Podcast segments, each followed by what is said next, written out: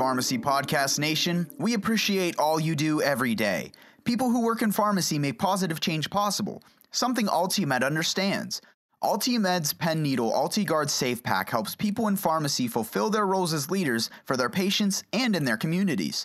AltiGuard Safe Pack pen needles are an FDA cleared product that provides 100 premium pen needles in a Sharps container, all in one convenient package system. When you dispense the AltiGuard Safe Pack, you protect families and your community from Sharps injuries and you remove medical waste from the environment.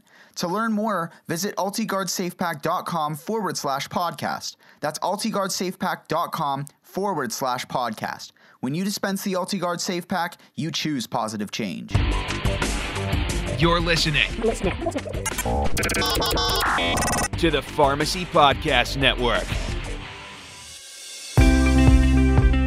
Hello, and welcome again to Occupation Station. I'm Diane Donato, and our guest today, Scott Terrillion. He is a 1985 graduate of Albany College of Pharmacy and Health Sciences, now the General Counsel, Secretary, and Chief Compliance Officer for Cara Therapeutics Incorporated, which is a clinical stage biotechnology company. Scott, thank you so much for joining us today. Well, thank you for having me, Diane. I'm pleasure to be here. We have a lot to talk about, a lot of questions to ask you because you graduated from Albany College of Pharmacy and Health Sciences, became a community pharmacist, and also went back to law school. So, where to begin? We have a lot we want to cover here.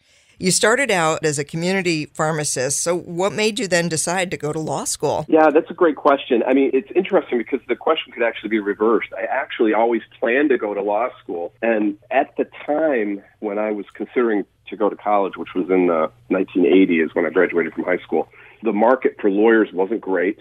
The market for the typical undergraduate degree for going to law school, to prepare for going to law school, at that time was still pretty much political science, history, English, you know, kind of typical liberal arts sorts of curricula. And those markets were not good either. And so honestly, I started looking around trying to think, okay, how can I hedge my bet a little bit? And honestly, I think what really drew me to to the College of Pharmacy and pharmacy as a as an education was the community pharmacist. You know, I grew up in a very small town, and uh, at that time there weren't chains even in um, my community yet. And the pharmacists, we I knew both the pharmacists who owned the two competing pharmacies, and they were really pillars of the community and, and really well respected. And so for me, that resonated. I thought, geez, you know, wouldn't I love to be in that kind of a position? You know, where where I could really be viewed as someone that was, you know, important and helping in the community. And so I think that's kind of what drove me to, to look at pharmacy as, as an undergraduate. What made you decide then to go to law school? So what happened was, interestingly enough, so I went to I went to, to the College of Pharmacy. Had a great five years there, learned a lot, and it was really it prepared me well for law school. We can talk about that in a second because people always ask me about that. But yes, once I got out of of college and I started working as a pharmacist, a couple of things at work there. One is I did start working as a chain pharmacist, and, and just to be candid, I didn't enjoy it very much. And I still had this kind of hunger to go back to law school or to go to some sort of graduate level education. And I still wanted to be a lawyer, and that was still kind of the vocation. And so I did. I was young, I was unattached, I was very flexible at that time. And so uh, I decided to go back to law school and, and take a shot at that. What are some of the skills that translated? And I'm sure there must have been some ways you also needed to adapt. Yeah, it's interesting because the pharmacy curriculum still, and, and certainly then, was not heavily driven around writing. And so there was always this concern, you know, that I had that when I got to law school, how would my pharmacy education translate into law school?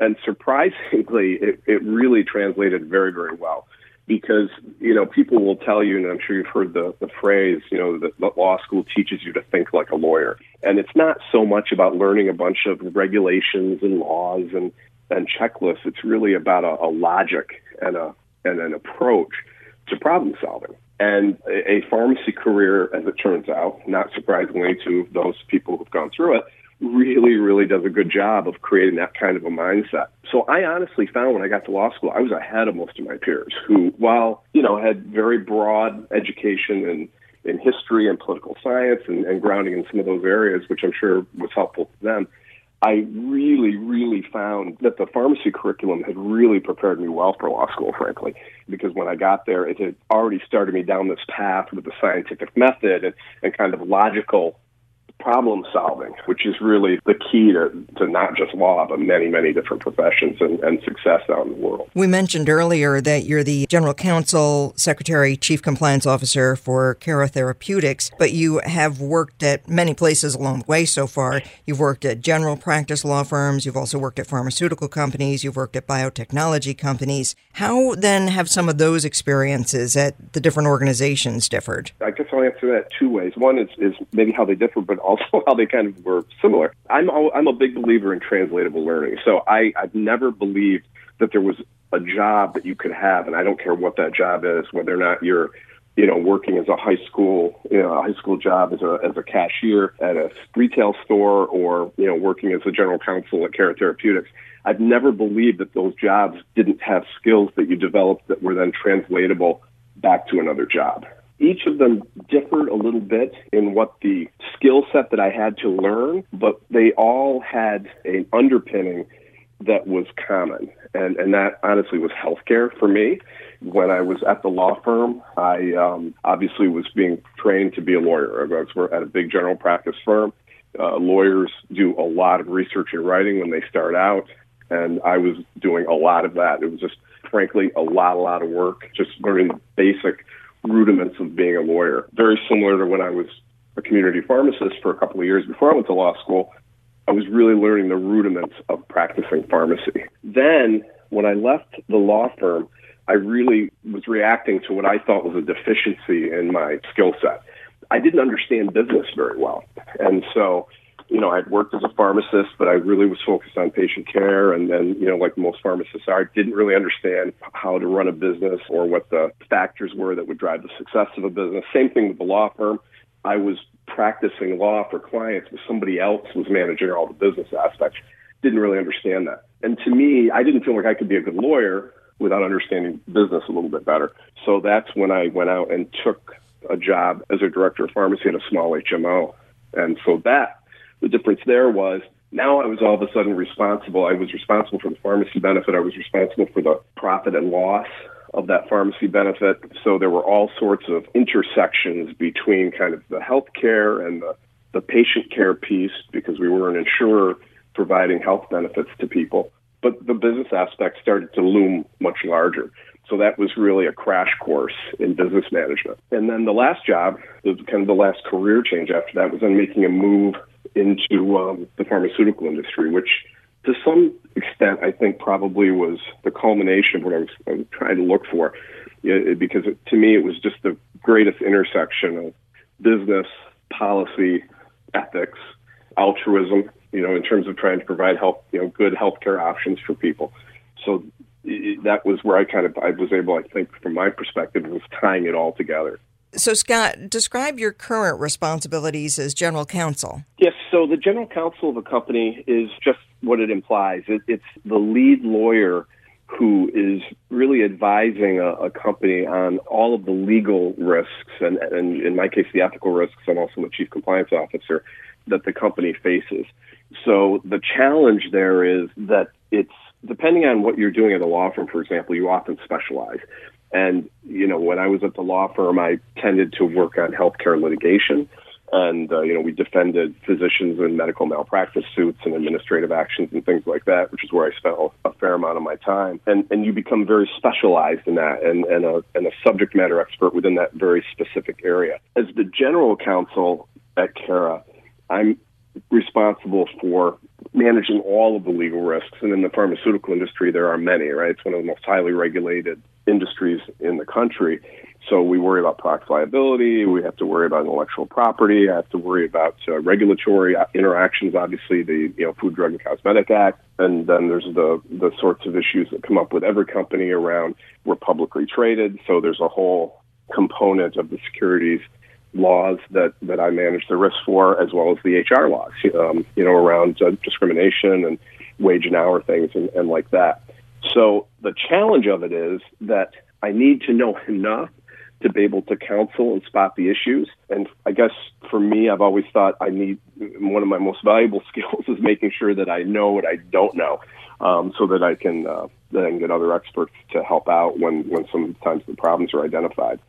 So, what my day looks like at a biotech, for example, so at Cara, we're a small company. I'm the only lawyer that's full time on the staff. I have a lot of outside lawyers that I that help me out, but uh, I may be working on a very routine kind of what I'd say an easy contract, or I may be conferring with the um, with the CEO as we plan a licensing deal that funds the company for the next year. So it, it really is a soup to nuts, unpredictable kind of set of issues that come up all during the day, which I enjoy. You know, it's it's a work style issue, and uh, I, I like the unexpected. I like getting problems that I don't necessarily know the answer to when they come across my desk. It sounds like it keeps it very interesting. Are there any other aspects that you would say are, are some of your favorite parts of the job? I, I think the in the this job, I think the favorite part is that that we're building something, right? So we're Cara is a clinical company. We are, we're not commercial yet, although we did just uh, submit our first NDA to the to the FDA at the end of last year.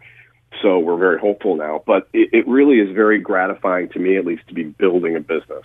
So every day the stakes are very, very real. And I like that. It's pretty raw. And, and I guess I would harken back to my pharmacy practice a little bit you're a little bit more in it when you're practicing pharmacy. You know, you're right there and you're talking to patients, and that feeling of immediacy and impact uh, is very gratifying to me. Career paths are something our listeners are really very interested in, and we're going to find out more about the road that Scott has traveled in just a moment. That's going to be right after this message from Dr. Greg Dewey. What does student centeredness mean? Isn't every college student centered? No, every college is not student centered. There are some colleges that are faculty centered. There are some colleges that are research centered. Student centeredness is not a given. But the student centeredness is about putting the student first. And that's the lens that you have to have. So if you create a one stop shop where students can get all their registration and housing and all these things done one fell swoop, that's student centered. May require more manpower, may not be the most efficient thing, but it's student centered. I can come in and teach at this high, high level and blow the class away and they won't understand a thing I'm saying. I might feel pretty good about how smart I am, but that's not student centered. The student centeredness teaching is getting down to their level, making sure they understand basic concepts before you go forward means I have to work harder as a teacher. The student experience is the entire scope of things that happen to them throughout their years in college. It's not just about their classroom work. It's what happens inside the classroom, what happens outside the classroom. It's about the connections they make, about the networks they build. It is about their ease of registering for classes or their experience in the, with clubs or athletics or how much they like the dining hall. Also about what happens in the lecture hall. So it's the whole spectrum of things. And it's our goal is to make sure they have the best student experience possible that will set them up for successful careers as they go forward. We're back with Scott Terrillion. He's a 1985 graduate. He's the General Counsel, Secretary, and Chief Compliance Officer for Cara Therapeutics. That's a clinical stage biotechnology company. Obviously, you've taken charge of your destiny, but at the same time, people's careers do evolve, and we're wondering were there any directions that were unexpected? Were there some unanticipated twists and turns along the way? Um, yeah, I mean, I think there always is. I guess it's the issue of perspective, whether they're not on whether or not they're expected or not. If you asked me then, would my career path look like it has? I would say uh, no, certainly not. I, it's somewhat scary to think about. I've actually changed my profession three times, and in most of those changes. There was resistance by the institution that I was in. When I went to law school, my grandfather was horrified. he thought that being a pharmacist was certainly the highest attainment of respectability, and going to law school was certainly not the right move in that regard. And uh, you know, and he was respectfully concerned about that decision. When I left to go to law school, the folks that I worked with in the community pharmacy were surprised they thought, well, you really like this, you're doing it, why are you making this move? When I left my law firm and took the job as the business manager, I had a parade of people coming in telling me that I was making a grievous error. a big mistake. And so, you know, I guess that leads to the question: Well, why were you making those decisions? And, and it's an interesting question, and it's one that I frankly have thought a lot about. You know, what drove me to make these decisions? And again, I, I think for me, it was the desire to keep learning. And so, what what I found, and I think everybody's different in this regard, and I think it's important to understand where you come out on this as you're thinking about your career. I happen to believe that you have to learn to grow, and um, and that most of living is about learning. And so when I go back and look at every time I made a decision to make a move, it was probably colored by two basic principles. The first one is I'm bored and I'm not learning, and I need to not be bored and I need to learn. So I need to make a move. Then the second guiding principle was, you know, as long as I'm my family's on board with this and we're thinking about it rationally with regard to the fundamentals of keeping, you know, food on the table, it's not such a big problem if it goes bad. You know, and you've probably heard this, and people who have gone through, you know, adverse situations with their employment will often tell you, yeah, you know, it worked out okay. I'm actually better off. I got laid off. That was rough. We had six months where it was a little dicey, but now I'm in this great position and I love it. So I operated with those two basic principles that if, if I'm bored and not learning, I need to move on.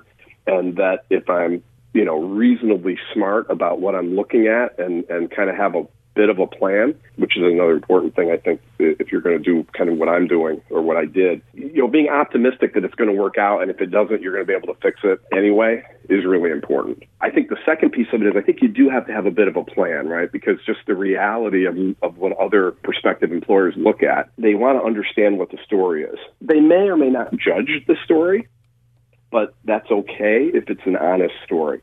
So when you're making a move, what I always encourage people to say is, okay, now that you're making this move, what would you tell your next employer about why you made that move? And that story should be locked in when you make the move because it's temporal, right? When you're making a decision, what drove that decision is then. Trying to make that up later is very difficult to do, and, and prospective employers can see right through that. I think that's very good advice. Your story is very inspirational. I know that people are looking for, well, how would I do some of these things that you have done?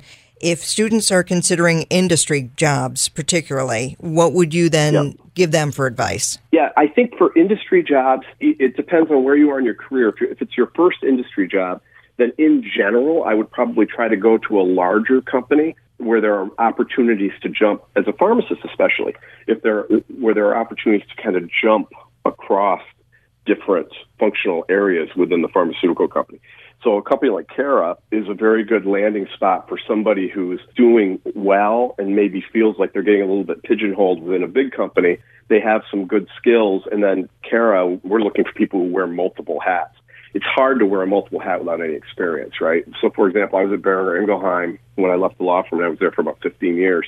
And the time that I was there, though, I was really in maybe four different positions, even within the legal department. The positions and the character of the job changed a lot. There are other people that I know that were pharmacists that were um, that were at Boehringer and were able to, you know, again, you've got to be motivated and you've got to be purposeful but you can move around between departments, you know, from regulatory affairs, but or maybe into medical information, which is a spot that is a, a great spot for uh, for pharmacists to start right out, even into marketing, certainly into sales, certainly into almost any of the manufacturing areas with regard to quality assurance and, and areas like that. Pharmacists are in all of those spots. So I would say um, look at a big company, start out where you think you have maybe the most interest and then again, after you get there, and this, you know, you always hear this trope that you know you're, you're the CEO of your own career. When that's true, is when you're trying to figure out what you want to do within these companies. Because the reality is, when you go into a big company, you're kind of in the machine, and if you're doing well in your job, most companies will kind of keep you in that job. It's just the way it works. And so along the way, you are going to have to make hard decisions if you want to do what I did. Because I will tell you just a little anecdote. When I was at the law firm, I was starting to do a lot of intellectual property law, which I did not enjoy. I didn't like it at all. And at the law firm, I, I went in for a uh, annual review. You know, it was kind of your typical annual review. You know, this is good. This is what you should work on. And then at the end of it, they said, well, you know, okay, Scott, where, you know, what do you think? Where are you coming out? I said, well, you know, I really don't like doing the intellectual property law. I'd like to do more litigation. And the people in the litigation department are willing to give me more litigation work. So won't that be great? And they said, yeah, well, here's the thing we need you in the intellectual property group, and we've got plenty of litigators. And while I think maybe you would be good at it, that's great. You're doing fine here, so that's probably where you're going to stay. And I said, well, I got to be honest. If I keep doing the intellectual property work, I, I don't think I'll stay. And they said, well, we understand. and I always, by the way, I respect the law firm for that. It was exactly the right thing to do because they were honest with me. But it was a big risk. And then I, what did I do? I left. And so, you know, there are times where you're going to have to make those decisions if you're going to make the kinds of moves in your career that are, if they look like they're surprising, there's a reason for that. And that is because it probably does take a little bit more. And so, you know, you want to, again, there's all kinds of other common sense things. Keep, you know, save money, you know, be in a position that you can make and take some risks when you make a move. But uh, you know, again, if you're getting heavily into debt and it's hard to be geographically mobile, you know, all those things weigh into your ability to, you know, to make those moves as you go through your career. But it's good to hear somebody who has managed to make those moves using all of those tools that you suggest. The other advice I would give is don't look at it in a vacuum, right? So when we left, my wife and I, she had a practice, a law practice in uh, we were in Rochester, New York, and she had a law practice up there at the time. And when we decided we would move down to Connecticut, uh, which we did to take the job at Boehringer Ingelheim, we needed to make a decision about where to live. And and while you would think, yeah, okay, typically, you know, you're you're going to say, okay, where can I get the most house for the money? Again, the realtors are constantly telling you, move here, move there. We're in a suburb of New York, so we're about 45 minutes outside of New York City, so it's expensive. And when we got down here, it was it, we had to make a decision about where. When we made the decision about where to live, the issue was my wife at that time did not have a job when she got down here, and we were not interested in having to move every three or four years if we got new jobs. So we made the very purposeful decision to move to a suburb of New York so that we could access jobs without potentially without moving. And again, that sounds simple, but when you but we got a much smaller house for a lot more money than we would have if we would have moved to a suburb where Boehringer was, where the price points were were much much lower for much bigger houses, frankly. But as a result of that, my wife has worked in uh, New York and in Mamaroneck, and now and she worked uh, and now works in uh, New Haven. I've worked in uh, you know about in Danbury, a little bit north of here, and I commuted. I worked in New York for uh, two years, and now I work in Stamford, Connecticut. And so, out of all of those moves, uh, we we never had to leave our house. The commutes pretty much stayed the same. So, simple things like that can help you. So, you'll see people will go up to Boston and Cambridge because it's become such a hub for biotechnology uh, where you can you know you can make moves without having to move geographically. Which let's face it, you know, as you get a family and your kids are in school, you you know you're not enthusiastic about pulling up stakes. So it's it's little things like that that you know again. I like to maintain flexibility. It's probably another you know another issue for me. I, I've always tried to keep some level of flexibility. And those kinds of decisions can go a long way five, ten years later. I know we've gone over our time just a little bit here, but I think just in case you've sparked something for somebody, I want to ask one last quick question. Sure. If a student is looking to pursue a law degree after graduation, what advice would you have for them? You know, I, I think law is a is a fantastic education to have. I, I think the advice that I would give is get into the best law school you can get into, because while I think you know the ratings and, and whatnot on undergraduate colleges are probably a little bit overrated in terms of what they mean. It's it's really more about the quality of the of the education you'll get at the school. At a grad school level, I think where you go to school and how well you do does count a little more. So get at the get to the best law school you can get into. Number one. Number two, I would say don't have a preordained notion about what you would do with the law degree. Because again, I look at the law degree the same way as I look at the pharmacy degree. The law degree helped me a lot in the non legal position that I had. The pharmacy degree has helped me tremendously in all of my jobs. So don't look at it as a vocation. as much as looking at it as a mindset or or an approach. And in terms of approach, I think a law degree is a, a great way to go, and it has a lot of broader applicability. But don't think, okay, I'm going to go down and have this one very specific path. Scott Terrillion, 1985 graduate of Albany College of Pharmacy and Health Sciences. Thank you so much for giving us your time today and all your wisdom. No worries. Thanks for having me. It was a pleasure. For more information or to schedule a tour, visit acphs.edu. You can tune in to all of our informative stories at acphs.edu forward slash podcast.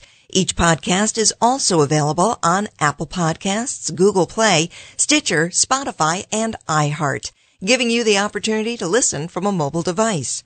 Mark Occupation Station as a favorite and you'll receive push notifications as soon as we publish something new. Occupation Station is also a proud member of the Pharmacy Podcast Network, the largest podcast content directory dedicated to the business and profession of pharmacy.